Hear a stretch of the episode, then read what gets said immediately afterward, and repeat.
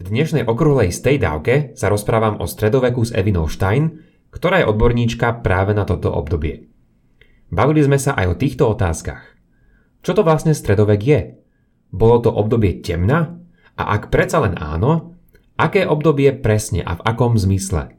Aké dve renesancie sa odohrali počas stredoveku, o ktorých zrejme mnoho ľudí netuší? Kto to bol Karol Veľký a prečo je pre toto obdobie relevantný? Aké sú dve obľúbené postavy, ktoré má naša dnešná hostka? A aké sú niektoré typy pre tých, ktorí by sa chceli dozvedieť o stredoveku niečo viac? Pred samotným začiatkom mi dovolte Evinu ešte trochu predstaviť. Vyštudovala latinský jazyk na Masarykovej univerzite v Brne a medievistiku na Utrecht univerzity v Holandsku. Na Kráľovskej holandskej akadémii vied dokončila doktorát o vedeckých komunitách v ranom stredoveku. V súčasnosti pôsobí na Huygensovom, alebo presnejšie Huygensovom inštitúte v Amsterdame, kde sa venuje intelektuálnym sieťam a šíreniu inovácií v radnom stredoveku. Svojimi článkami prispieva do viacerých blogov venujúcich sa histórii, vrátane portálu HistoryWeb. Jej odborné a popularizačné publikácie nájdete na jej osobnej stránke, ktorú vám spomenie na konci podcastu. Najprv však mám pre vás ešte tradičné oznamu pozvanie. Aký dáva počúvanie nášho podcastu zmysel, budeme vďační za každý dar. Nakoniec, určite to dobre vieš aj ty, že všetko dobré potrebuje svoj čas. Info o tom, ako nás podporiť, nájdeš na našej stránke pravidelnadavka.sk. Veľká vďaka, vážime si to. A teraz, po našej novej zvučke, sa vrníme na náš dnešný rozhovor.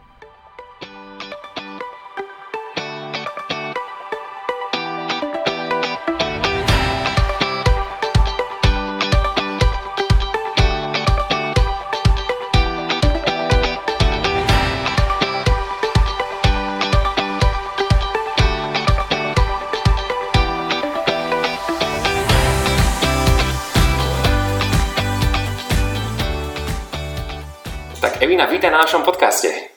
Dobrý deň, Andrej. Evina, tak povedz nám, že čomu sa tak venuješ? Že dá sa ťa správne opísať, že si rukopisárka? A že čo to vôbec znamená? To je tak celkom pravda. Ja sa venujem, ja špecializácia sú latinské stredoveké rukopisy. A ja to vždy hovorím ľuďom, že to je niečo také, ako si predstavíte niekde z Indiana Jonesa alebo Tom Raidera, že tá Lara Croft objaví nejaký rukopis, niekde musí ho využiť do 5 minút, niekto sa nejaký kameň. Komu volá? Volá mne ja som ktorá robí analýzy z týchto rôznych rukopisných materiálov. A to znie tak poeticky, ale môže to znamenať, e, že robím nejaké väčšie dátové analýzy, treba so um, nejakých vzorcov, ktoré sa objavujú v tých rukopisoch, typu v ktorej oblasti sa niečo dialo alebo nedialo a, a podobne. Mhm. A čo to ten stredovek vlastne je? Lebo ja tomu rozumiem tak, že rôzni ľudia vidia ten stredovek rôzne, Ty si tiež v takýchto debatách zahrnutá, alebo ako vidíš ty stredovek? Čo to je? Môžeme to definovať nejakými rokmi alebo nejakými udalosťami? Tak to je tá vec, že my odborníci, ktorí sa tomu reálne tomu stredoveku venujeme, toto označenie obvykle nepoužívame, nie aspoň v tejto podobe. My sa častejšie venujeme nejakému konkrétnejšiemu obdobiu alebo konkrétnej oblasti a potom sa bavíme viac, alebo dá to väčší zmysel pre nás baviť sa o nejakej, niečom menšom, nejakom menšom úseku 100, 200, 300 rokov. Ja sa napríklad venujem karolínskému obdobiu, čo je niečo veľmi konkrétne, zhruba od 8. do 9. storočia, že to niečo veľmi špecifické. Zatiaľ, čo ten stredovek ľudia si väčšinou povedia, ok, tak stredovek to je zhruba, zhruba tak od polovice 5. storočia do konca 15. storočia, to je vyše tisíc rokov, a tak ľudia majú potom takú predstavu, keď si povedia, že stredovek to je od 5. do 15. storočia, že potom pohovoria také veci, že stredovek je, alebo stredoveky ľudia boli, alebo v stredoveku sa stalo, a my sa asi potom to také, taký, také logické popa, že tisíc rokov sa niečo dialo, a že po tisíc rokov mohlo byť niečo rovnaké. Samozrejme, to nedáva zmysel. Ako keď sú dneska povedali, že moderná doba, ktorá začína niekde okolo povedzme roku toho 1500 do dnes, že to je 500 ročí a že v modernej dobe prebehla druhá svetová vojna, áno, ale tak neprebiehala 500 rokov, alebo v modernej dobe používame lietadla, tak áno, ale nie v 16. 17. storočí. Čiže je to rovnaký nezmysel. Presne ako chápeme, že 20. storočie, treba len samotné 20. storočie je veľmi zložité. Videlo sa mnoho úplne, veľmi odlišných vecí, začiatok 20. storočia úplne odlišne od toho konca, tak práve preto len pre tých 100 rokov existuje takáto obrovská diverzita, tak je úplne jasné, že koncept takého veľmi zjednodušeného monolitického stredoveku je nezmysel. Práve preto my používame radšej nejaké menšie celky, také, ktoré sú trochu homogénne aspoň. Mm. Takže ty si povedala viacero vecí teda, a jednu z nich si spomenula, že sa venuješ karolínskému obdobiu. Takže čo to vlastne znamená, keby si našim poslucháčom mohla mhm. povedať? Uh, toto je veľmi dôležité, keď sa zase bavíme o stredoveku, o hociakej oblasti v tej, alebo dobre v, tom, v rámci toho stredoveku, a ľudia si sa zase predstavujú, že to je iba chronologicky, že v čase, ale je to vždy aj v priestore. Ak sa zbavíme o celom stredoveku, treba ale aj tej karolínskej doby, tak ja musím povedať nielen, že kedy, ale kde a, a teda kto a aké jazyky treba tak ďalej. Takže karolínska doba, keď viem kedy, tak to je zhruba z hovorí tak od polovice 8. storočia, čiže predstavte sa 750 a trvá to tak do zhruba povedzme do konca 9. storočia, čiže 150 rokov, taký najväčší rámec, si viete možno troška menej v rámci tých 150 rokov, to je kedy, kde je v prevažne sa povie sa v západnej Európe, ale myslí sa tým sever Nemecka, sever Francúzska, čo je dneska Belgicko, čo je dneska taký juh Holandska. Odtiaľ to je také centrum a odtiaľ to je dole, dole až do e, severného Španielska, kde Barcelona, Barcelona bola už vnútri. E, na opočnej strane je to Taliansko, sever Talianska až smerom Monte Cassino, čo je dosť na juhu teda, kúsok až smerom Neapolu. E, a vlastne až k nám, vlastne od, od toho Francúzska a smerom k nám niekde Viedeň, ako je, ako je Trvars, Resno by sme mi povedali, Regensburg a tak ďalej, až tuto k nám, sú tu tak pomačky vyprchávajú, také, také okraj v boji. Čiže to je to kde a kedy. Dá sa povedať, že kto teda, bavíme sa o nejakom špecifickom politickom celku, to je karolínskej ríši, zase tá ríša netrvala možno celú tú, tú dobu, respektíve sa menila, kde, kde boli hranice, kto tam vládol a tak ďalej ale zhruba sa bavíme, že to je, povedzme, že jednak ten, tá ríša samotná a nejaké celky, ktoré sú nejakým spôsobom pripútané, istý čas boli možno vnútri, istý čas boli na okraji niekde, ale keď boli prepojené s tým karolínskym svetom, s týmto vládom, teda niekde ten cisár karolínsky nakoniec. A ja to vždy definujem aj jazykovo, lebo si myslím, že to je veľmi dôležité povedať si, že tým jazykovým prostriedkom takým tým spájajúcim prvkom bola latinčina, nie preto, že ľudia efektívne hovorili po latinsky, bolo to niečo ako, ako keď máme dneska angličtinu, že všetci hovoria vlastne inými jazykmi, ale keď píšeme nejaké články, treba zodborné, tak píšeme po anglicky, dúfam teda.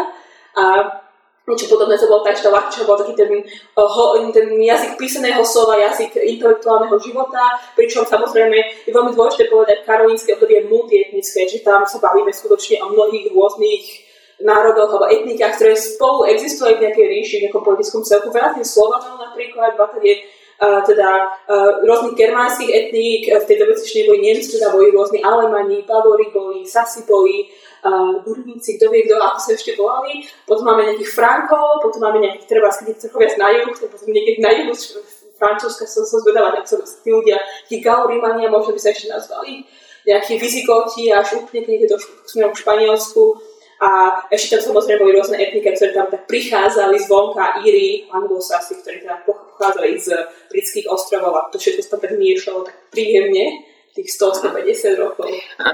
Super, tak som to pekne opísala. A ešte nám povedz taký základ, že, že prečo sa to volá, že karolínska doba, že pokiaľ je to pomenované a kto to tá osoba bola. Á, takže karolínska, toto dynastie Karolovcov, alebo Karolingov, ak chcete, taký modernejší názov.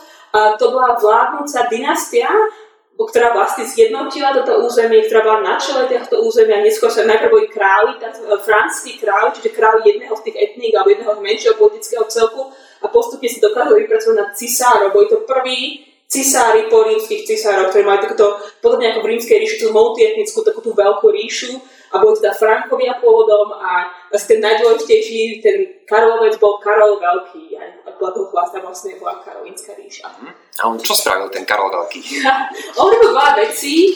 A Karol Veľký bol taký multitasker, urobil mnoho v rôznych oblastiach sa tak niečo urobil, ale asi na to najdôležšie nakoniec bolo to, že žil veľmi dlho a to bola taká dobrá, no, dobrá vlastnosť dôležitá v tomto období. Čím dlhšie niekto žil, to mal takúto energiu, tak tým väčšia šanca, že ten projekt jeho aj dokončil, pretože keď niekto mal dobrý taký nápad dobrý vojvodca, ale žil 5 rokov, respektíve bol na tróne 5 rokov, tak toho nestihol. Ten Karol vlastne vládol neviem nakoniec koľko 10 ročí a to bolo vlastne súčasť toho úspechu. On sám, bol, on sám nebol um, gramotný, nevedel teda čítať, písať, ale uvedomoval si veľmi dobre, okrem toho, že bol vojvodca, že bol veľmi schopný, asi teda, neviem, že vojvodca musel to vedieť zorganizovať všetko a naplánovať tú politiku, tak si veľmi dobre uvedomoval význam gramotnosti, význam vzdelanosti a mal okolo seba ľudí, počúval ľudí teda a mal, obkopil sa krúžkom ľudí, ktorí boli teda tí, ktorí boli gramotní a vzdelaní a tiež mu to tak hľúdli, že treba, treba, treba a dal na ich slova. A vlastne uh, v tom momente, keď začal zjednocovať rôzne časti Európy, tak zároveň naštartoval alebo mal v pláne, mal, vieme určite povedať, že áno, aj on mal na, to, na tom podiel v tom, že on myslel, že to je dôležité a založil na tom sériu reformy. Dneska tomu hovoríme reformy alebo renováciu, tak to bolo v tej dobe renováciu, lebo si mysleli, že niečo rekonštruujú. Tá ich cieľom, alebo kráľovým cieľom bolo Uh, približiť sa späť k rímskej ríši, respektíve v 9. storočí, 8. storočí, čo si mysleli, že je rímska ríša, čiže ako keby vrátiť sa niekam tá rene, a, a my to niekedy voláme renesancia kvôli tomu, že sa obrácali späť k tomu, že ah, budeme, zjednotíme to, bude to ako rímska ríša, budeme mať nových cisárov s novým aparátom a tak ďalej a tak ďalej. A v jeho vízii, alebo vízii jeho a tých jeho spoločníkov na jeho dvore bolo, že vzdialenosť bude mať veľmi významnú úlohu.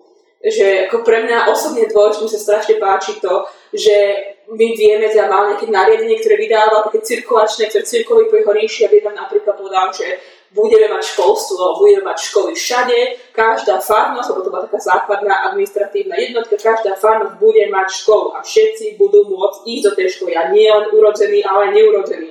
A budú sa môcť naučiť čítať, písať, počty, je tam taký zoznam, čo všetko by sa mohli naučiť.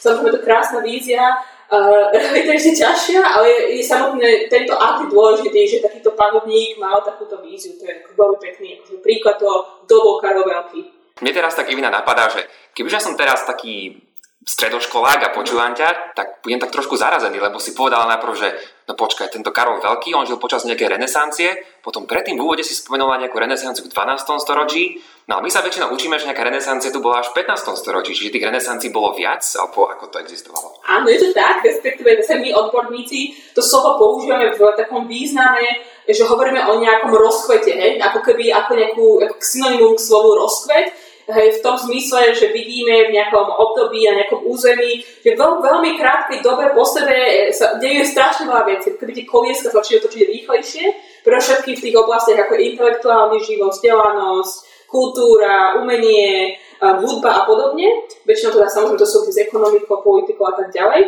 A keď si pozrieme to obdobie zhruba medzi rokom 500 a medzi rokom 1500, hej, to je ten stredovek, tak my hovoríme o troch renesanciách, ku ktorým došlo. Máme tá prvú prázdnik je karolínska renesancia, prebiehajú sa počas tej karolínskej doby, čiže niekde v druhej polovici 8. storočia, 9. storočí, potom máme tzv. renesanciu 12. storočia, súčasnosti ale prebiehala viac v 13. storočí, ale 12. 13. storočie ak si niekedy počuli o univerzitách, v univerzitách viete, že to bolo vtedy, tak si poviete, že aha, áno, to z tých veľkých dôležitých produktov tejto druhej renesancie a potom máme tá tretiu renesanciu, tú taliansku renesanciu, ktorú väčšinou tak poznáme ako renesanciu s veľkým R. Ale to je už taká posledná. A čo je veľmi dôležité, je jedna, druhá, tretina sa tak nejakým spôsobom, že navezujú, to nie je úplne pravda, a sú také most, sú také schodíky, že od jednej je, sa troška zvýši tá kultúra, tá vzdelanosť a tak ďalej v Európe a potom sa len o troška ďalej zvýši a potom sa len o troška zvýši tak postupne dostanem sa k tomu, že á, tá posledná renesancia to už tak prerazí ten strop dôležitý a odtiaľ ideme tak ďalej k vedeckej revolúcii a tak ďalej a tak ďalej. My sme chceli začať tak zľahka, ale už sme tak celkom dosť veľa tém načali, ale to je len zber. A tak ja sa vrátim tak trošku možno na začiatok tou vážnosťou a spýtam sa ťa takto, že, že Evina, prečo vlastne stredovek? Že čo ťa na tom zaujíma a čo ťa na tom motivuje a prečo to vôbec dôležité študovať? No, ja som dostala vlastne tým, že som sa začala zaoberať a vlastne, keď som mal 18-19, taký ten romantický asi pohľad na ktorý mnohí ľudia majú rytieri a také a onaké veci. Ale čím viac som o tom skutočnom stredoveku, teda nie takom magickom alebo takom mytologickom, zisťovala, tým že to je ešte zaujímavejšie, stokrát zaujímavejšie sa veci dejú a uvedomila som si veľmi rýchlo, uvedomila som si, že ľudia o tom vedia veľmi málo. Nie že vedia málo, ale čím menej vedia, tým jasnejšie, ako keby majú obraz o tom, o čom nevedia, pretože majú taký jednoduchý, taký zase taký príbehový, rozprávkový pohľad. A mi to prišlo veľmi škoda, aj preto, že on to má hodnotu, a ten stredovek, to je fakt ak sa vezme tých tisíc rokov, tak to je, keď máte za tisíc rokov dieru, ale neviete, čo sa stalo. A preto veľmi veľa dôležitých e, vecí tu, aspoň v európskom priestore, sa odohrajú v tomto období práve. A toto je jeden z dôvodov samozrejme, a s tým súvisí tak je druhý dôvod, tým, že ľudia majú takéto mytické predstavy o stredoveku a vo všeobecnosti akékoľvek mýty a mýty historické sú nebezpečné, alebo tie mýty tam nevznikli náhodou, alebo niekedy možno aj náhodou, niekedy to je fakt taká naivita a tak ďalej, ale častokrát to má nejaký politický alebo ideologický potón a keď zistíte, keď v druhom, akože najprv sa naučíte niečo o potom sa naučíte niečo o tomto druhom fenoméne, to máme medievalizmus, že si kopu ľudí veľa vecí povymýšľalo o stredoveku, pretože mali nejakú agendu v modernej dobe napríklad. A to, mm. To je dosť dôležité, o sa tiež baviť. Ja, to je taká dobrá, vďačná téma a dôležitá. Tak mohla by si nám napríklad niečo o tomto povedať, že, že aké majú podľa teba nejaké ľudia milné predstavy o stredoveku, niečo také konkrétne, že čo si tak zlé o ňom predstavujeme? No, tak jeden, jeden taký mýtus sme si vlastne už trocha ozrejmili v tom, že majú pocit, že stredovek je nejaké jednoviaté obdobie, že je možné ho nejakým spôsobom popísať jedným, jedno, jedným súborom slov, ako keby skutočne tisíc rokov sa niečo nedelo, že veľmi statické obdobie, myslím, ako keby niekto, niekto v 5. storočí niekto vypol vypínač a tisíc rokov sa tu nič nedialo, niekto sa tapol svetlo. Čiže to je taký veľmi, veľmi milný pohľad, samozrejme tých tisíc rokov sa vývoj nezastavil, len akurát ten vývoj nie je vždy takým jednoduchým smerom, alebo smerom, ktorý my chceme ako si my chceme predstaviť, že funguje svet, svet tak nefunguje reálne. A to je ten hlavný dôvod a s tým teda súvisí, že asi všetci vieme alebo tušíme, že stredovek má takú celkom zlú povesť, ako obdobie temnoty alebo stagnácie, práve nič sa nedialo tisíc rokov uh, vo všeobecnosti. A teda konkrétne čo ľudia častokrát to spájajú s náboženstvom, s kresťanstvom, pretože si myslia, alebo vedia, alebo si myslia, že vedia, že stredovek je o kresťanstve, alebo ešte dokonca o katolíckej cirkvi a jedno súvisí s druhým, druhé súvisí s prvým a tak ďalej. No a teda ako to bolo, že bol ten stredovek také spiatočnícke obdobie a ešte teda, vieš, ľudia veľakrát hovoria, že to bol taký temnovek, že to bola taká doba temná. Že do akej miery to je pravda, či môžeme o aspoň istom období hovoriť, že to bola nejaká doba temná. No sa tam teraz väčšinou tak posielame, proste vieš, že no tak ty si zo stredoveku, máš stredoveké názory, tak my dúfame, že nás pošleš dneska do stredoveku, ale iba tým, tým intelektuálnym spôsobom. Tak ako to bolo aj iná? Bola to doba temná? No ja by som si povedala, že dobre si rozdeliť ten stredovek najprv na dve kusy, keď sa o tom baví, lebo tie sú dosť odlišné jeden od, jeden od druhého, to sú včasný stredovek, povedzme od toho roku 500 do roku 1000 a potom vrcholný alebo vrch, taký rozvitý stredovek 1000 až 1500. Keď sa bavíme o roku 1000 až 1500, tak to absolútne neplatí samozrejme. Hej. Uh, je to nonsens, ten nonsens má konkrétny dôvod, jednoducho ľudia, ktorí žili už krátko Brazília je vlastne vlastne, že na konci stredoveku boli tiež stredovekí ľudia a mali potrebu sa nejakým spôsobom vyhraniť voči tým, ktorí žili len tak pár storočí pred ním, tak týmto spôsobom to robili, robili to jedna vec. Keď sa pozrieme troška hlbšie na to skoršie obdobie, tých 500 až 1000, tam je to zaujímavejšie nie preto, že by išlo o nejakú temnotu, v tom zmysle morálnom alebo nejakom čo si pokroku alebo čohokoľvek ďalšieho. My sa naozaj niekedy používame ten termín, ale v inom význame, E, to je ten problém, že my vlastne z tohto obdobia napríklad nemáme záznamy. A my to teda nepoužívame tento, toto prirovnanie temnoty keby len pre túto časť stredoveku, my to napríklad používame aj pre rôzne časti staroveku. Máme obdobia treba z mezopotámskych dejín, alebo treba z ranných gréckých dejín, kde máme proste tisíc rokov a nemáme žiadne záznamy a netušíme, čo s tými ľuďmi dialo. Keby ešte tam niekde boli, treba, e, keď, e, keď Gréci migrovali do na Peloponeský poloostrov. My nevieme, či sa vlastne ako tá migrácia prebiehala. Hovoríme o tom temnom období niekedy v tomto kontexte a podobne to platí pre iné obdobia a niekedy si to týmto spôsobom respektíve niektorí odborníci to stále takto používajú, hovoria, že to je také nepríjemné, lebo máme aj túto druhú konotáciu, akože progres a teda pokrok a tak ďalej. A týmto ako naznačujeme, že, to má, že je na tom niečo. Ale to nie o tom, je to o tom, že je to vlastne relatívne v skutočnosti zaujímavé obdobie, to obdobie 500 až 1000, tam sa dialo skutočne veľa zaujímavých vecí, a, ktoré boli, uh, boli to ťažké veci, tu na tomto kontinente aspoň prebiehali napríklad nejaké morové, dôležité, jedna veľká morová epidémia, treba, ktorú sme si museli zažiť, aby sme si dali imunitu a tak ďalej, ale samozrejme nás to spomalilo treba a, a malo to nejaké dôsledky, čo sa týka infraštruktúr, čo sa týka politiky, čo sa týka života ľudí, demografie treba. Čiže my skutočne vidíme všetkým v určitom období, že napríklad populácia klesá, ale to není preto, že boli všetci hlúpi, alebo boli všetci nejakí temní, zatemnili. Tak oni sa ako videli? Si nám povedala, že také dlhé obdobie, proste tisíc rokov, nemôžeme generalizovať, musíme to rozdeliť a o tých obdobiach hovoriť. Takže oni určite seba nevideli, že no my žijeme v stredoveku, lebo ešte nebolo samozrejme žiadne obdobie za tým. Tak ako sa oni videli, že žijeme v čo? V akom období? To je veľmi krásna otázka. Oni, totiž vynášali také múdre slovo, bolo to po latinsky, poviete modernus, alebo ste moderný človek, oni sa sami označujú ako moderní ľudia versus nejaké antiquí, čiže ľudia, ktorí žili v minulosti. A tým mysleli predovšetkým ľudí, ktorí žili v, rímsky, v rímskych časoch, alebo tak dneska by sme povedali v antike.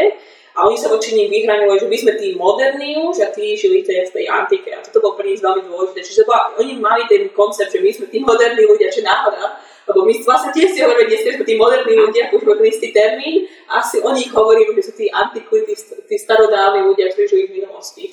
Takže možno nejakí budúci ľudia budú posielať samých seba do dnešnej doby. Áno, keby sme boli stredové. Áno. Ja to vždy vidím, že konč 20. storočia to bolo také strašné obdobie, no. Či budú mať možno aj pravdu. Mm-hmm. Moje dávky sú vedia náboženstve. Má tvoje obdobie nejaký súvis práve s touto vedou a náboženstvom? A ja to tak trošku ešte ti pomôžem možno nejakými podotázkami. Že do akej miery dominovalo hlavne tvojmu obdobiu, ktorému sa venuješ, dominovalo náboženstvo a potom, že či môžeme vôbec v tomto období hovoriť o nejakej vede, či v tej takéto niečo bolo. Ak áno, čo to vtedy veda znamenala? To je dobrá otázka, lebo všetky otázky sú veľmi dobré.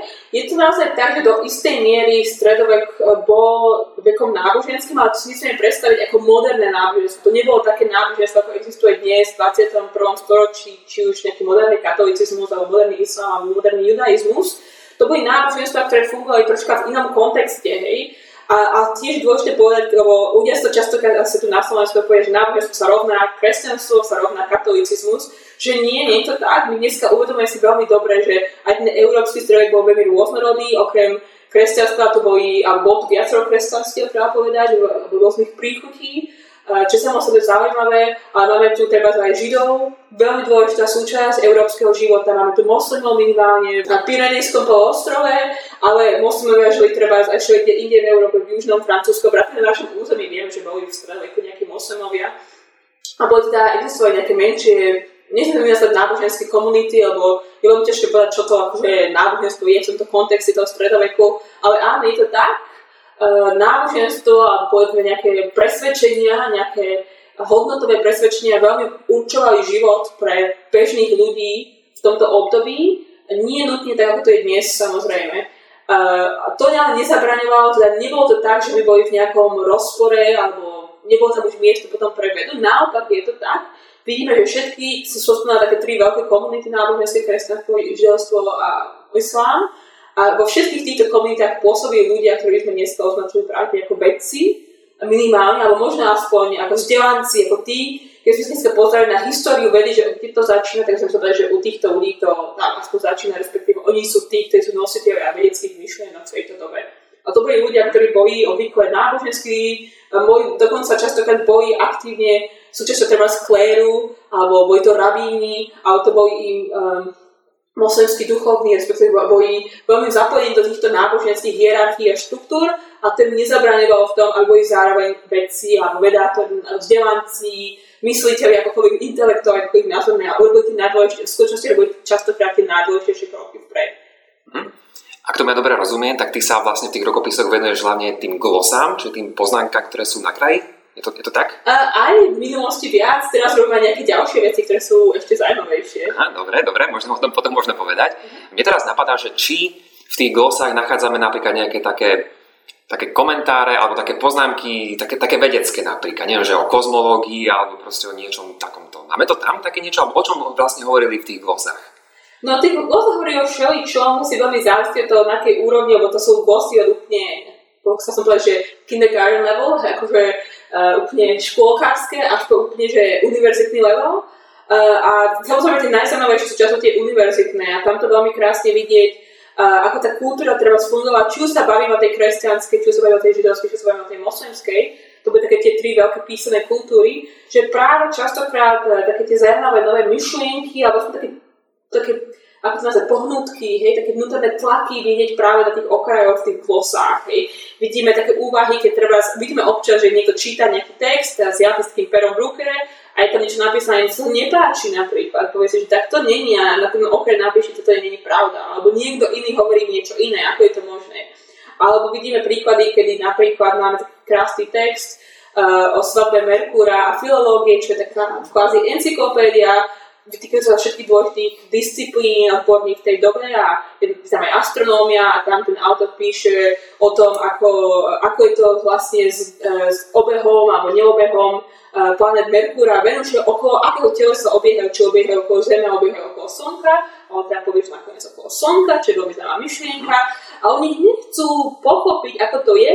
A to je veľmi krásne potom vidieť také diagramy na okraji, ako si to kresia, že ako to s tým Slnkom je, alebo oni si myslia, že to je ešte teda geocentrické, čiže majú Zem strediť ako to Slnko. A teraz, ale ako tá, ten Merkúr a okolo toho môžu obiehať. A prídu s takými troma rôznymi myšlienkami, sa že naštujú to všelikade. A potom ja si myslím, že niekedy to chcú aj overiť, že ktorá z tých, tých, tých troch teórií je asi to najlepšie alebo najprecíznejšie. Čo, čo robia? Čiže ten autor, keby chcel niekto vedieť, to je Marcianus Capella? Marcianus Capella, ten... je, on nemal samozrejme diagramy žiadne, ale toto sú moji devedátori a moji vzdelávací z 9. storočia, týmto sa so strašne uvažujú. Pre nich je to taká nová myšlienka, taká, že ich to prebudí, prebudilo veľmi a veľmi ja som uvažovali, že ako to teda je.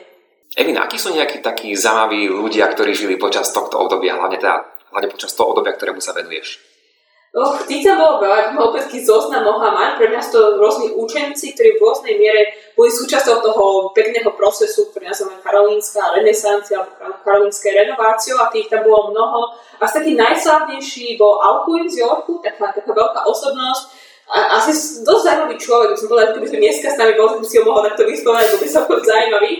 Uh, on bol angličan pôvodom, pochádzal z Yorku teda, Uh, a jeho si Karol Veľký vytipoval v skutočnosti. Jedného dňa sa on sa takové stretli na konferencii, oni sa náhodou stretli v Taliansku, jeden na druhý ten mali nejaký biznis a Karol povedal, tak asi si ho nechá zavolať svoj trón a povedal, že Alko, o tebe som počul, že ty si taký zdatný, intelektuál, pedagóg a tak ďalej a ten, bolo to tak, že Alko povedal, že, že áno, ale že bol na ceste späť teda do Anglicka, že by sa vrátil, on bol teda učiteľom v Yorku, veľmi takým už v tej dobe presávaný, mohol mať vlastne neviem, koľko má 40 mohol aj rokov a ten Veľký tak povedať, povedať, ja pre, ja ich preplatím, že poď ku mne na dvor. A dokázal si ho takto pritiahnuť na dvor a Alko sa stal majstrom jeho povedzme, palácovej školy. A bol to taký zaujímavý vzťah medzi ním, medzi Karolom a týmto Alkuinom, aj priateľský, teda aj osobne. My vieme, že si vymenali listy, si písali listy a to sú také celkom aj osobné listy. A nakoniec sa ten Alcuin tak, tak povediať stal takým oficiálnym ministrom školstva a ministrom reforiem, takých tých, e, na tej, na tej úrovni vzdelanosti, kultúry a tak ďalej pre Karola Veľkého. Naplánoval sa také kurikulum pre tieto karolínske tieto reformy. My si myslíme, že napísal tak povedať sériu učebníc. Nie všetky sa dochovali, ale niektoré sa dochovali, sú veľmi krásne. Vidieť, že bol teda fakt zdatný v prvom pedagóg, e, rozumel teda s tým, ako vyučovať v tej dobe, iluloval veľmi dobre, to, že som predtým už povedala o tom, že Karol Veľký mal takú myšlienku, že založíme školy, tak sa to veľakrát aj hovorí o tom, že on, ten Alpín, čo si ten, ten našeptal Karolovi, že takto musíme ísť na vec a bol ako keby uh, ten mozog za tým, že ako to teda pôjde. To je samozrejme vždy tak krajšie na papieri, než v realite, že nevieme, ako si ten plán čo naplánoval, ale teda venovať na Alpín to mal v pláne.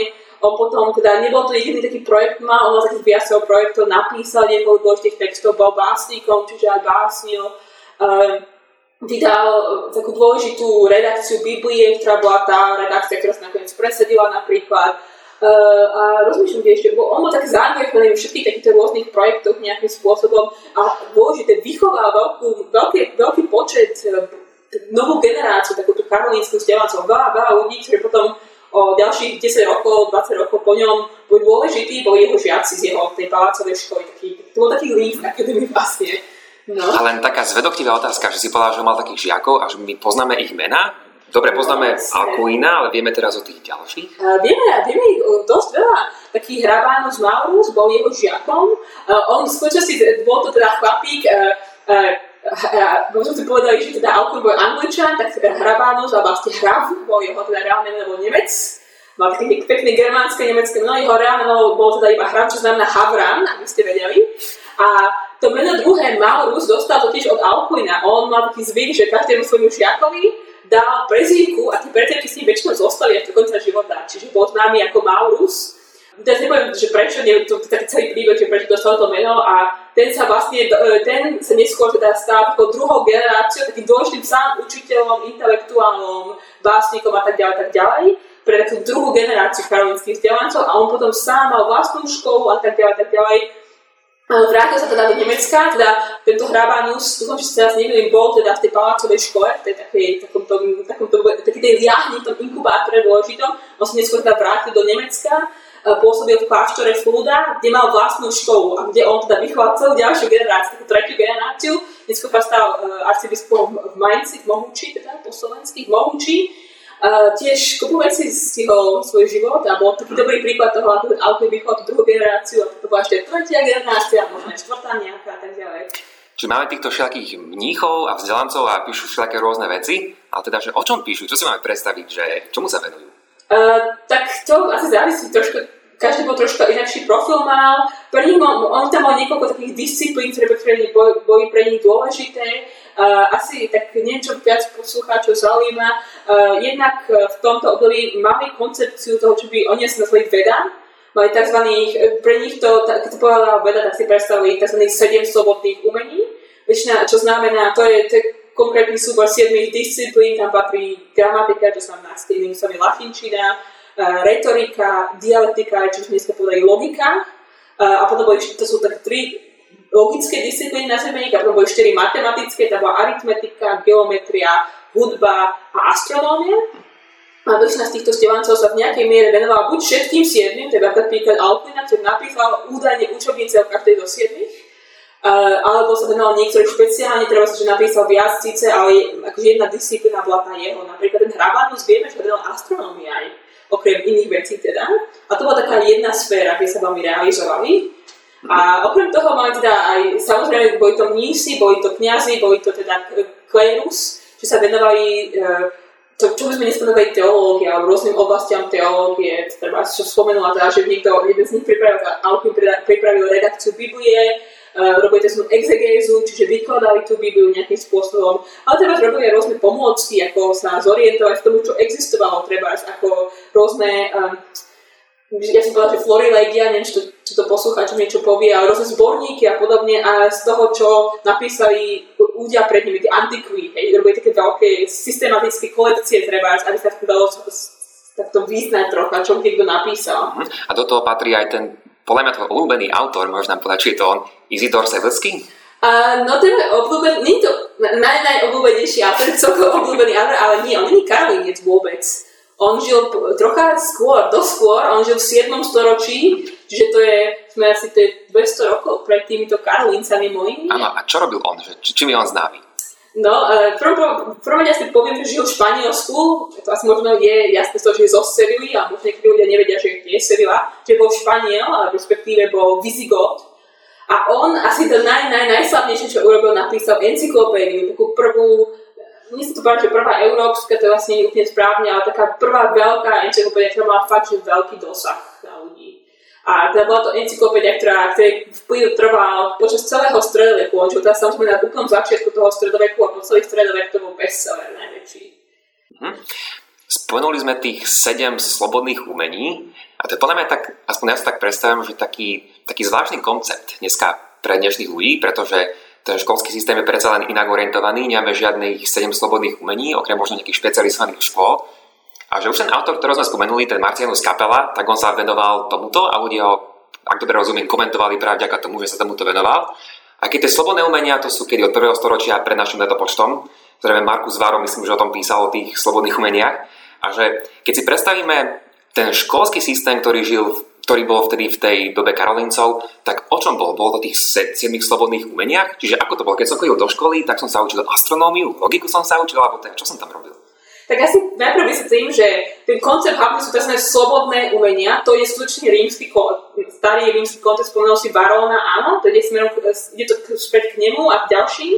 Len e, čo je, čo je zaujímavé, oni sa nevedeli zhodnúť úplne na to, koľko je tých umení slobodných. Čiže existuje jeden systém alebo jeden model, v ktorom je ich sedem. Tak je... On ešte pridal medicínu a architektúru. Architektúru, áno.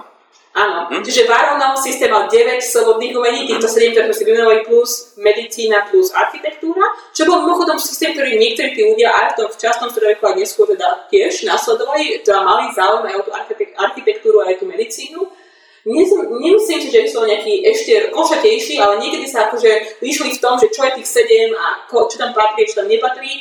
A, a teda ak, ak sa ma pýtaš, ako fungovalo treba to školstvo, tak musíme sa predstaviť podobne ako naše školstvo, v tom, že bolo niekoľko stupňov, ako keby tie stupne neboli ako tie naše, ani vekovo treba neboli úplne rovnaké, ale existovalo nejaké, sme to úplne základné školstvo, to sú tie školy, keď sa bavíme o tých školách Karola Veľkého, tak musíme predstaviť skôr také tie najzákladnejšie školy, možno nejaké úroveň stredných škôl. Tá najzákladnejšia vec, ktorú sa naučili v škole, bolo čítať, písať a počítať a určite a asi aj spievať. Spev nejaký základný sa tam učil. A keď ste boli akože veľmi, veľmi top v tej, tej základnej škole, ak si ísť ďalej, tak už sa začali učiť po latinsky, hej. Už sme si povedali, že toto je multietnická ríša, kde je mnoho rôznych etník a všetci, každý hovorí vlastným jazykom, hej. Čiže aj tá výuka sa diala pravdepodobne z veľkej časti v nejakých národných jazykoch. A tam na, úplne na konci tohoto základného systému si musíme predstaviť deti, ktoré mali tak možno 12 rokov maximálne, asi chlapcov hlavne, a nejaké dievčatá tiež, že v tom veku mohli sa začať učiť po latinsky, hej? Akože v rámci prípravky už na to, že budú komunikovať s nejakými ďalšími ľuďmi na nejakom vyššom stupni. To je bol ten základný stupeň, ako keby. A potom je ako taký nejaký stredný stupeň, ten stredný stupeň začína niekde okolo toho veku. Trošku to závisí, tí ľudia mohli mať fakt, že je veľmi odlišné, troška odlišné koľko majú rokov, ale okolo tej 12 povedzme, od 12 až 14 rokov nastupuje akoby, ak na to majú peniaze, ak na to majú schopnosti, ak na to predurčený, tak mohli ísť akoby na ten vyšší stupeň. A tam sa fakt začalo baviť o tých 7 slobodných umeniach. To v prvom rade znamená, že som teda povedala, že je 7, ale treba sa povedať, že to je 3 plus 4, že máme nejaké 3, znamená v latinčine povedať trivium, čiže prvé tri a potom máme quadrivium, čiže štyri. Tie tri sú tie logické alebo jazykové disciplíny a tie štyri sú tie matematické. Začínajú ste vždy uh, tým, čo, to, tým, čo bolo triviálne, odtiaľ pochádza to slovo triviálny, čiže začínajú ste teda trivium. Čiže si to, to znamenalo, že ste sa naučili dobre najprv po latinsky, museli ste ovládať latinčinu a začali ste čítať latinské nejaké texty a z tých latinských textov ste sa mali naučiť retoriku, čo, čo by sme vysvetovali retoriku a dialektiku, čiže ste sa naučili formulovať myšlienky svoje v nejakom písanom prejave.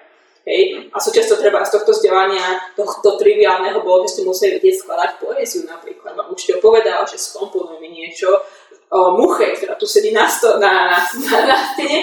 Neviem, či taká básnička existuje skutočne mucha, ale existuje napríklad básnička o mojom kocúrovi. Hej. Pangurovi. Áno, Pangurovi. Super, super. Tak Áno. toto bol ten pangur, povedz nám už. Ale to, vieš, že pangur, pán bol uh, biely kocúr, to znamená, a bol to, bol to kosúr, ktorý patril zjavne nejakému, toto nebol len žiak asi, ale to bol majster, ktorý, je to taká krásna básnička o tom, ako ten majster chytá slova, tým, tým sa povedať, že chytá, aby umiestnil na papier, napísal páseň alebo čokoľvek ďalšie, ako ten pangur jeho chytá myši, že on vlastne sa rozpráva v tej básni s týmto pangurom a hovorí, že, ja, že my sme kolegovia, my obaja chytáme niečo. A ty takto a ja takto a je to veľmi podobný život ako keby hej, ty takto, ja takto a sa vzájomne doplňame a každý máme svoju prácu v podstate. Také niečo. To myslím, že írsky mních. Áno, áno. A čo na tom také zaujímavé strašne je, že my poznáme meno toho kocúra, ale to, a presne tak. Áno, áno, a ten kocúr je veľmi slávny teraz, mm-hmm. no. Určite existujú v Írsku kocúre, ktoré sa majú páču. No, nejaká ulica, alebo kostol, alebo tak. Okay. No kostol asi nie. som prekvapený. Alebo nejaký obchod s krmivom preváčky sa volá bank. No, musíme sa pozrieť niekedy. No, ale som tam vlastne hovorila o týchto školách, že som sa povedať, že existuje takto stredný stupeň a to záviselo veľmi na tých, tých schopnostiach, asi, asi väčšina tých ľudí, či už chlapcov alebo diel, čo sa nedostalo vyššie a skončili niekedy vo veku 15-16 rokov s tým, že vychodili takúto keby tú strednú školu, hej, že mali tieto základné znalosti, častokrát ne, neprokročili ani to trivium, tí, ktorí boli nadaní a chceli s tým, a to bol tam ten priestor, išli na to quadrivium, čiže robili nejakú je to nechcem nazvať moderná matematika, to není samozrejme, ale nejaké, oni by to vnímali ako matematiku, hej, vlastne to vlastne nejaké úplne základné astronómie a podobne. A ak, a samozrejme boli jedinci, ktorí prišli ďalej, chceli mať tú schopnosť ísť ďalej, ja som to zase prirovnať k našim univerzitám, čo sa týka úrovní znalostí, ale aj spôsobu toho, tej výučby v tom, že Máme, máme, máme jednotlivcov, ktorí napríklad, a to už bolo skôr také samoštúdium, respektíve ľudia, ak boli v tej dobe treba s mníchmi v kláštre, tak mali tú knižnicu k dispozícii, mali svojich majstrov, to bolo také individuálne, že bol majster a jeho obľúbený žiak a ten majster sa napríklad venoval astronómii a ten žiak potom to chytil a išiel ďalej a ďalej, ďalej a tam už vidieť veľmi pekne, že to sú tí, ktorí fakt už tie nové myšlienky prinášajú. Uh-huh. A ten Karol Veľký a vlastne respektíve Alcuin, oni čo spravili s tými školami? Si povedal, že oni zmenili to kurikulum a oni vlastne tie školy rozšírili alebo úplne to zmenili ten systém, alebo aj zmenili aj to, že, že možno dievčatá tam mohli sa tiež vzdelávať, alebo ako to bolo v týchto uh, To tam nezmenili, ani uh, to, že niečo úplne zmenilo, len čo, čo robili je, alebo čo urobil, alebo čo plánoval urobiť Karol Veľký, to je dôležité, že plánoval, chcel to systematizovať. Čiže bolo veľmi dôležité, že školy existujú vždy, aj dnes, keby ste išli niekam, keby išiel ty niekam do Sýrie, nejakých učiteľských táborov, ale tam sú nejaké asi školy a a viem si, alebo niekde v Indii, v nejakých sonoch sú tiež niečo, čo nazveme školy, len tie školy asi nefungujú treba každý deň, nemajú nejaké financie, nefunguje to veľmi dobre a neučia to isté a tak ďalej, tak ďalej. A školy vznikajú vždy, ale aj zanikajú veľmi rýchlo, alebo existujú tak, že existuje jeden učiteľ, ktorý niečo učí a keď zomrie, tak už sa nikne škola. Čiže pre nich to bolo dôležité, aby tie školy fungovali konzistentne, aby boli dostupné pre ľudí, Uh, to nebolo iba taká nejaká náhoda, oni chceli, aby celý, čo by oni povedali, že je kresťanský ľud pre nich, ale, uh, ale možno povedali slovo polis použili, alebo možno nejaká republika by dokonca použili v tom, v tom ich novom v tom ich význame slova. Ten, ten ľud, tá, tá komunita tých ľudí v tej ríši, aby bola vzdelaná. Pre nich to bola, nechcem povedať priorita, čo asi nemôžete povedať, že nemôžete sa povedať, že priorita, ale bola to veľmi dôležitá vec pre nich, aby ľudia boli vzdelaní, pretože verili, že iba vzdelaní ľudia môžu byť kresťania nemôžu byť iní kresťania. Nemôže byť človek kresťan, není vzdelaný s tým spôsobom. A ešte krátka otázka k tým siedmým slobodným umeniam, že prečo sa volali, že, že slobodné? to, to, je, to mi prvé nejaké glosy, hej, pretože moji glosá sa vždy pýtajú, prečo sú slobodné a potom tam prichádzajú s nejakými odpovediami. Ja vlastne neviem, prečo sa majú slobodné, ale tí moji glosá, ktorí si myslia, že, vás, že človeka oslobodzujú. To Od čoho? Uh, asi, uh, uh, chcem povedať, že ducha oslobodzujú, že robia človeka slobodným, uh, ako keby v nejakom ich metafyzickom význam v tom 9. storočí, že to človeka nejako osloboduje asi možno aj o, o svetskosti a nejakých svetských asi áno, to by, to by asi povedať, že to osloboduje človeka od takých svetských záležitostí, že človeka akoby nadnáša vyššie a umožňuje mu to uvažovať o iných veciach a iným spôsobom. Ale no, to asi nie je správna etymológia. Teda. Čiže, ono to môže znamenať asi viacero vecí pre rôznych ľudí, že? A je to v podstate, že pohanský koncept, keďže to pochádzalo z grécko-rímskeho sveta. A potom to asi bolo zrejme pokresťančené, že čo to vôbec znamená, že tie slobodné umenia. Dobre, ja som sa spýtal, že na nejakých tých autorov, ktorí existovali, a že kto je teda, no povedz nám teda konečne, že kto je tvoj nejaký obľúbenec? Ja som dvoch obľúbencov, obaja sú takí, že infants terrible of 9. storočia, takí tí, ktorí, také čierne ovce celej tejto intelektuálnej rodiny. Čo ešte musí byť, tam musí byť nejaké čierne ovce, taký môj jeden obľúbenec sa volal Bodo, alebo Bodo Eleazar, on žil okolo polovice 9. storočia. Je to krásny príbeh, celý príbeh poviem veľmi krátko. Uh, on sa narodil, vieme, že bol teda, uh, tuším, Bavor bol pôvodom a máme dokonca jeho popis, že vieme, že bol vysoký blond, modroký, hej, čiže predstav, že z takého Nemca nejakého pekného. Uh, pochádzal z nejakej šlachtickej rodiny, práve pretože sa mu veľmi rýchlo podarilo dostať do takejto palácovej školy. To bola taká škola, hej, že do toho paláca posielali tých, že jednak tí, ktorí boli najušlachtilejší, mali na to povedať tie konexie, ale teda museli byť aj, aj múdri, čiže, čiže to bol aj, bol šikov, musel byť šikovný. A týchto, tí, tieto deti, hej, boli to ešte deti, mohol mať 12 rokov, keď ho poslali, boli vytipované pre vysoké úrady v, v tej ríši, hej. Čiže, čo znamenalo väčšinou, že museli sa stať súčasťou kléru, čiže boli prerušené na, napríklad na to, aby sa stali biskupmi alebo arcibiskupmi, bola toho také rodiny, aké majú schopnosti a tak ďalej. A my sa myslíme tiež, že tento, tento chlapec, tento bodov bol vybratý, aby sa rastal biskupom. Je to veľmi jasné, má takú kariéru predurčenú, čo v tej dobe, to, to, si, to si musíte dneska predstaviť, že ako keby jeho rodičia boli nejakí vlastní firmy a on bol už predurčený na to, aby sa delal, bol nejaký CEO niekde, že už išiel na všetky tie školy, kam mal ísť a tak ďalej. No a čo sa stalo jedného dňa, predtým než teda ešte, už predtým sa stal tým CEO, predtým než sa stal tým biskupom, ešte hlboko predtým, možno ja si vždy predstavím, že má takých 20 dačov. Uh, jedného dňa za, prišiel za svojimi patrónmi, čiže za cisárom, cisárom, a povedal, že by chcel ísť na púť do Ríma predtým, než sa všetko odohrá a tak ďalej. Tak oni povedali, aká dobrá, aká dobrá myšlienka, ešte podali nejaké darčeky a tak ďalej pre pápeža a tak ďalej. Poslali ho, že, že bye bye, že tešíme sa. To trvalo samozrejme rok, kým sa vrátil. To bol taký, taký Erasmus malý, hej, tak ho poslali. A čakali, čakali a nikdy sa nevrátil. A samozrejme si tak človek si povie, že aká ho stroskotala, alebo niekto to, to bolo vtedy možné, ale nie. Potom oveľa neskôr o pár rokov prišli také správy do Španielska, že ho videli v Španielsku, v Kordobe, čo bola hlavné mesto tedy kalifátu tam, v Španielsku, živého a zdravého, nielen že živého a zdravého, ale a zistili, že tam konvertoval na judaizmus, že bral si židovskú manželku a teda žije ako žid, že konvertoval teda z kresťanstva, nie že z kresťanstva bol preručený ako bol biskupom, čiže teda bol súčasťou kléru a konvertoval judaizmus, čo akože v tých, tých dobových kronikách to je taký veľký, to, je taká, taký škandál, to je taký nový čas, že konvertoval na judaizmus. A, a to bol úplný šok to aspoň pre tých Karolíncov, pre tých Frankov bolo neuveriteľné, že by niekto, tak, takýto career change, hej, v tej dobe to samozrejme nebolo bežné, uh, nebolo nich predstaviteľné, že by niekto, kto je Frank, konvertoval, vôbec, že konverzia, ale že niekto, to je nejaký urodzený Frank s touto kariérou, s týmto predurčeným životom, že by niečo také mohol urobiť. A on to vlastne nakoniec skončilo ešte krajšie, pretože to, keby sa iba toto stalo, tak by bolo, tak, to by už samo o bolo famózne, ale my, my máme dochované listy, ktoré on napísal, pretože čo sa stalo neskôr, keď už bol v tej Kordobe, tak aj v tej Kordobe žili španielskí kresťania, teda nie franskí, ale takí miestni. A jeden z tých kresťanov, ktorý vedel aj po arabsky a tak ďalej, povedal si, že on má takú misiu, že ja ho rekonvertujem späť. A tak mu napísali, volal sa teda tento kresťan Pablo Alvaro, alebo Paulus Alvarus, a bol to miestny tiež rezident z tej Kordobe, napísal taký prvý list, že milý Bodo, Uh, som sa a tak ďalej, tak ďalej a ja ti teraz ukážem, ako sa veľmi milí, že keď si toto dočítaš, to môj list, tak sa určite vrátiš späť ku kresťanstvu, pochopíš, ako sme my dobrí a my ste zlí. Napísal taký list, tak som bol ešte slušný, to potom mu napísal po latinsky, tá vedeli obaja po latinsky, týmto latinčinom konverzovali, nám napísal, milý Alvaro, ja som sa vôbec nezmýlil. Toto sú dôvody, ktoré uvádzaš a ti každý deň vyvrátil a vyvrátil všetky dôvody a poslal mu späť.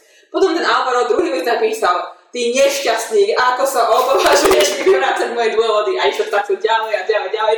Nakoniec vymenili 7 listov takto a každý ten list od Albora je taký, taký agresívnejší a úplne vidieť, že to troška stráca kolieska. To, to je strašne zaujímavé. Kde to, môžeme si to pozrieť my niekde tú konverzáciu? Uh, môžete niekde si na, dá sa nájsť latinský text, lebo ten bol vydaný, tak knižne, teda edícii neexistuje preklad zatiaľ. To bol taký môj sen, môj, môj osobný maličký projekt, že by som chcel robiť anglický preklad týchto listov aj s takým komentárom, o čom to dvaja ľudia rozmý, o čom, o čom to je tá, tá výmena, ako súvisí s nejakými napätiami, treba s tým príbehom týchto dvoch ľudí, lebo obe ľudia, to aj Pablo Alvaro, aj Bodomir, zaujímavý životný príbeh, No niekedy sa možno stane, zatiaľ neexistuje žiaden preklad ani do iného jazyka predpokladá. Možno v nejakej španielčine existuje preklad, ale nie. Potom, milí poslucháči, keď chcete podporiť Evinu v tomto projekte, tak určite vám dáme na ňu kontakt.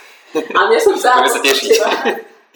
Dobre, tak to je jeden uh-huh. príbeh, jedna osoba, ktorú si spomínala, ale podal si, že máš dve obľúbené osoby. Áno, a môj druhá obľúbená, možno ho budete poznať Gottschalk z Orbe, neviem, či mi tým počul. Uh-huh. Gottschalk. je... predestinácii. Áno, ale on bol tiež taká zaujímavá osoba. To je najkrajšie na tom, že keď e, si človek vyvačuje životy týchto ľudí, či už týchto takýchto čiernych ovcí, alebo aj tých, ktorí neboli čiernymi ovcami, že tam vidí tú ľudskú osobnosť, že to boli skutočne osobnosti, že boli veľmi odlišné osobnostne, a že dneska, ak tí ľudia existujú tiež a tiež možno sa trocha správajú podobne, tak ten Bodo je podľa mňa taký celkom excentrik. Akože veľmi ťažká otázka, že ako to bolo možné, ale taký ešte väčší excentrik, také veľká väčšia hniezda bol Gottschalk. Gottschalk je strašne osobnostne zaujímavý, lebo vidieť veľmi vás aj v tom jeho diele, v jeho živote, fakt z jeho, jeho osobného, veľmi špecifického.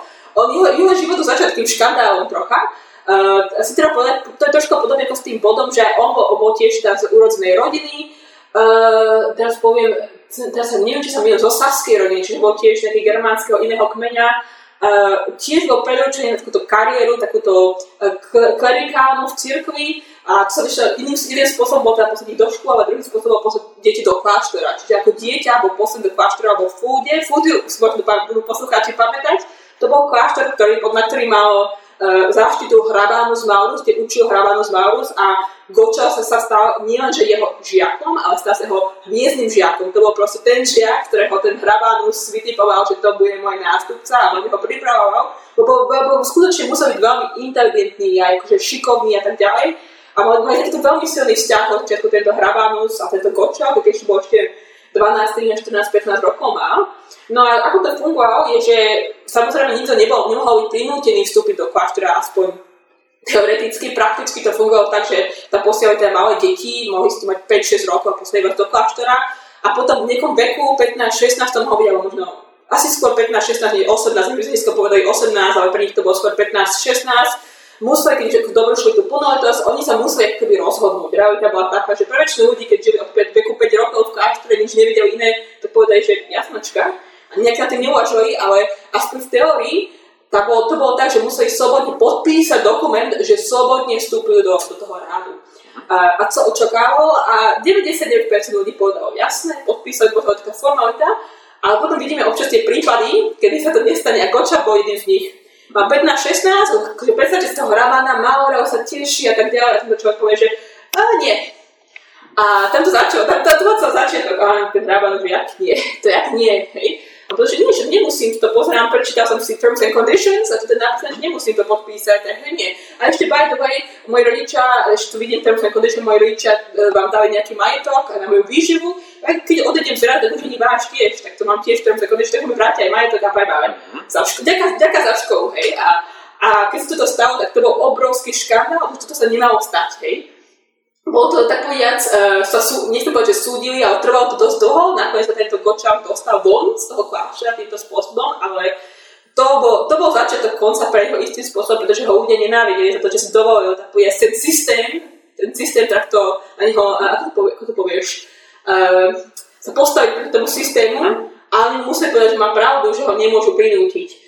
Uh, začal žiť ako taký potulníka, nie, nie iba potulníka, zatiaľ bol tak stále takým uh, celkom zaujímavým kazateľom, ktorý chodil z miesta na miesto a kázal zaujímavé veci a bol skutočne veľmi inteligentný, môžem si predstaviť, že aj učil, pretože vieme, že aj učil nejakú gramatiku a tak ďalej, čiže bol veľmi inteligentný, svojský človek, kreatívny a pravdepodobne bol veľmi asi arogantný, si predstavujem, taký ten človek, ktorý vie, že je inteligentný, aj taký arogantný.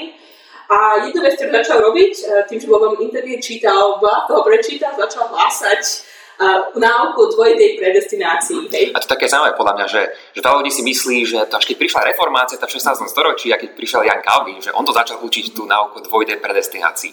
A teda, že to znamená, že Boh predurčil ľudí jednak, že do neba, do nebeskej blaženosti a takisto do pekla. Ale nebol to Jan Calvin, ale bol to už Gottschalk. V 9. v polovici 9. storočia, myslím, že žil. Hm? Ja som povedala dokonca, že nie len Gottschalk, ale boli tam také náznaky aj predtým, pretože vlastne to, čo urobil Gočák, bol len, že interpretoval Augustína vlastne nejakým spôsobom, čo bolo konzistentné s tým, čo Augustín de facto napísal v istom období svojho života. On samozrejme trocha menil svoju náuku a tak ďalej. To bol veľký problém. On to teda nebol iba v nejakom výklade, alebo tá, to reálny metafyzický problém, podobne ako dnes, keď si dneska bavíme o tom, či existuje slobodná vôľa, alebo či sme vlastne všetko na všetko my de facto predurčení, či vlastne my rozhodujeme o našich akciách, o našich činoch, alebo či sme vlastne iba takým komplexný organický mechanizmus a všetko je tak povedať už len rozhoduje, tak povedať, evolúcia, rozhodujú naše gény, rozhoduje naše pochody chemikálie v mozgu, tak to je taká stredoveká verzia, či existuje niečo, či sme všetci predestinovaní k niečomu, alebo či máme slobodnú vôľu. A teda Kočak povedal, že nie, de facto povedal, že zmenšil tú mieru tej slobodnej vôle, to si to dobre pamätám. Povedal, že teda nie a tým pádom to má, má, má veľa rôznych takých následkov a to bol úplne, to bol taký, taký veľký požiar intelektuálny v tej dobe.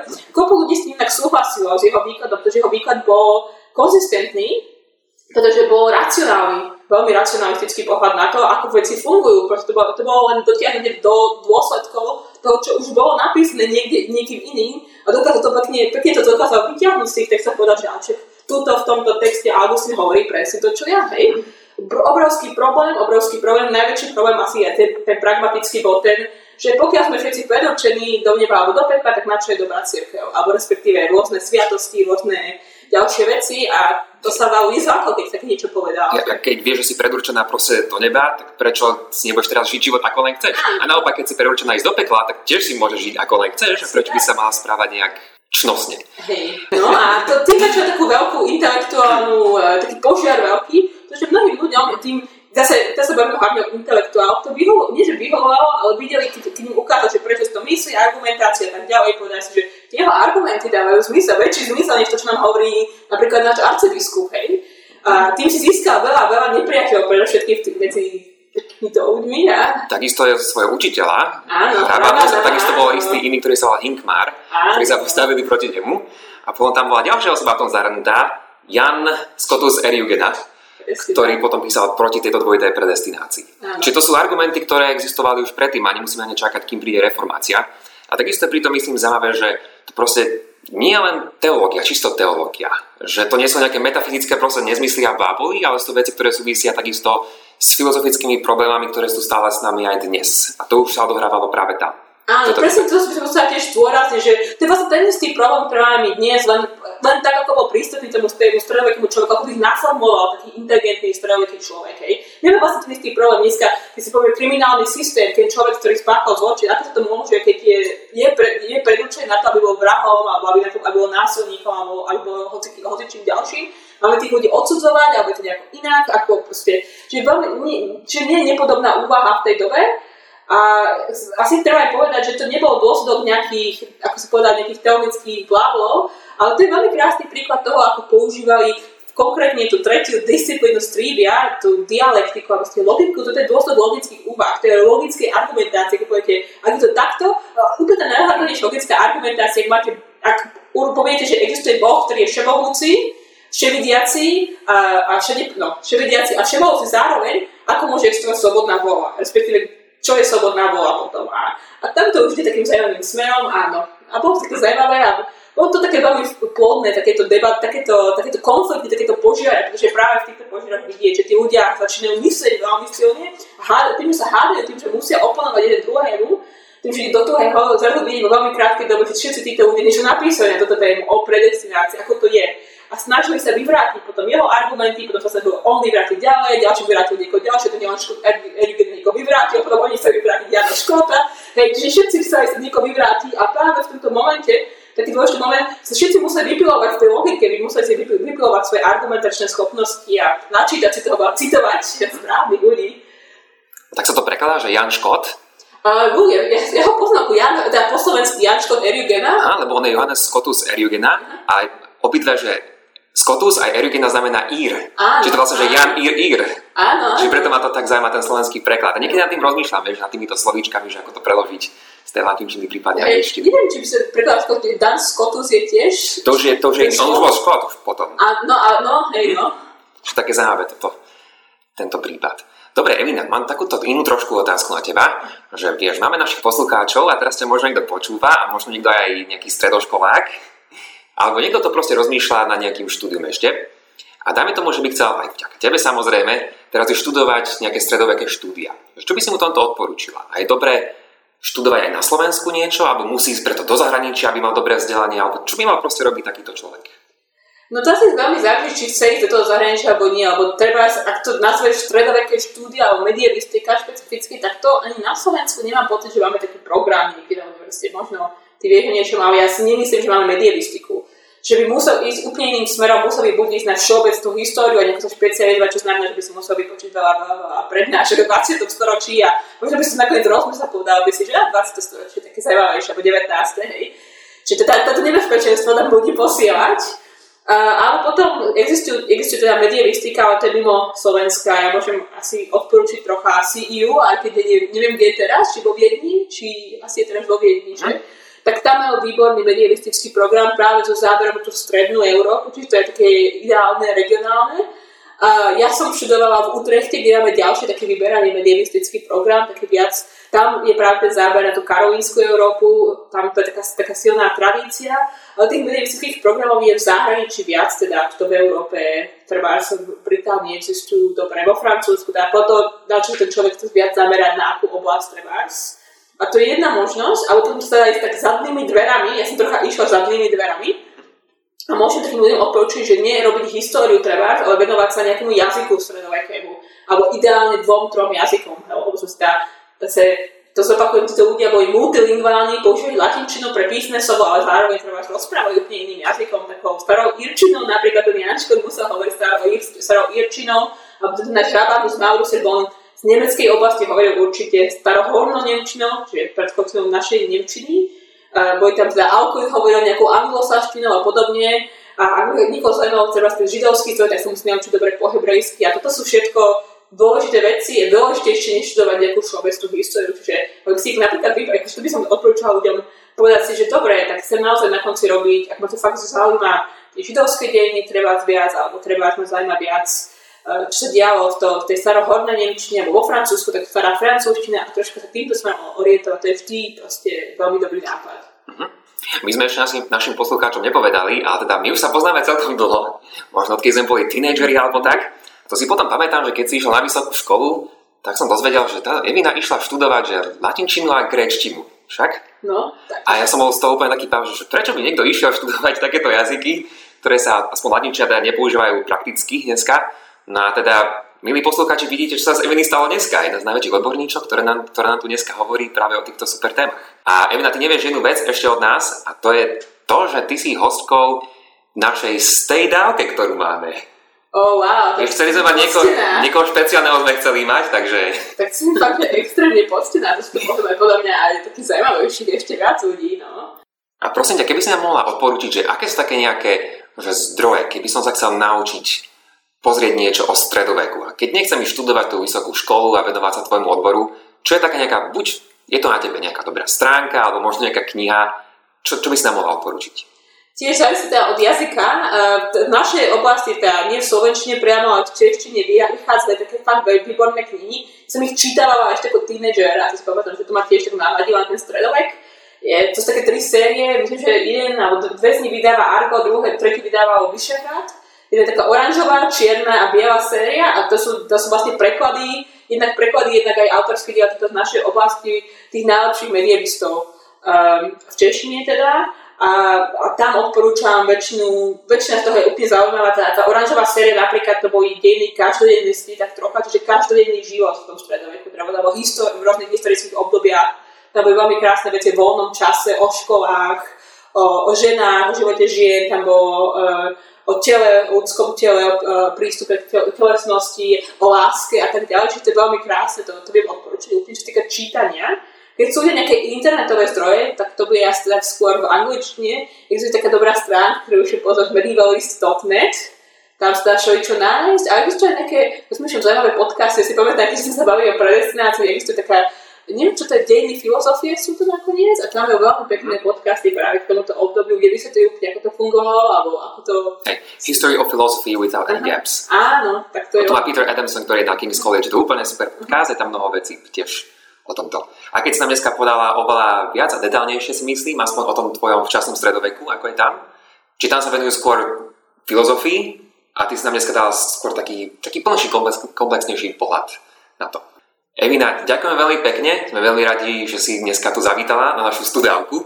Ja tiež veľmi pekne ďakujem, že ste ma pozvali, ja som veľmi rada, ešte rozprávam rada o stredoveku. A ešte úplne posledná vec, že keby ťa chceli, ak je to možné, že ľudia kontaktovať nejako, je na teba nejaký kontakt? Ja mám viacero kontaktov, ja mám v prvom rade stránku vlastnú evinasteinová.akademia.edu a to je moja stránka, tam nájdete aj všetky moje publikácie, tam je taký kontaktový formulár, čiže tam si môžete aj prečítať, čo, na čom vlastne pracujem, aké moje odborné a menej odborné publikácie. To je asi jeden spôsob, asi najdôležitejší, ako ma kontaktovať. Emina, ďakujeme ešte raz a sme ešte raz veľmi radi, že si dneska prišla. A ja ďakujem a veľa šťastia ďalšími dávkami.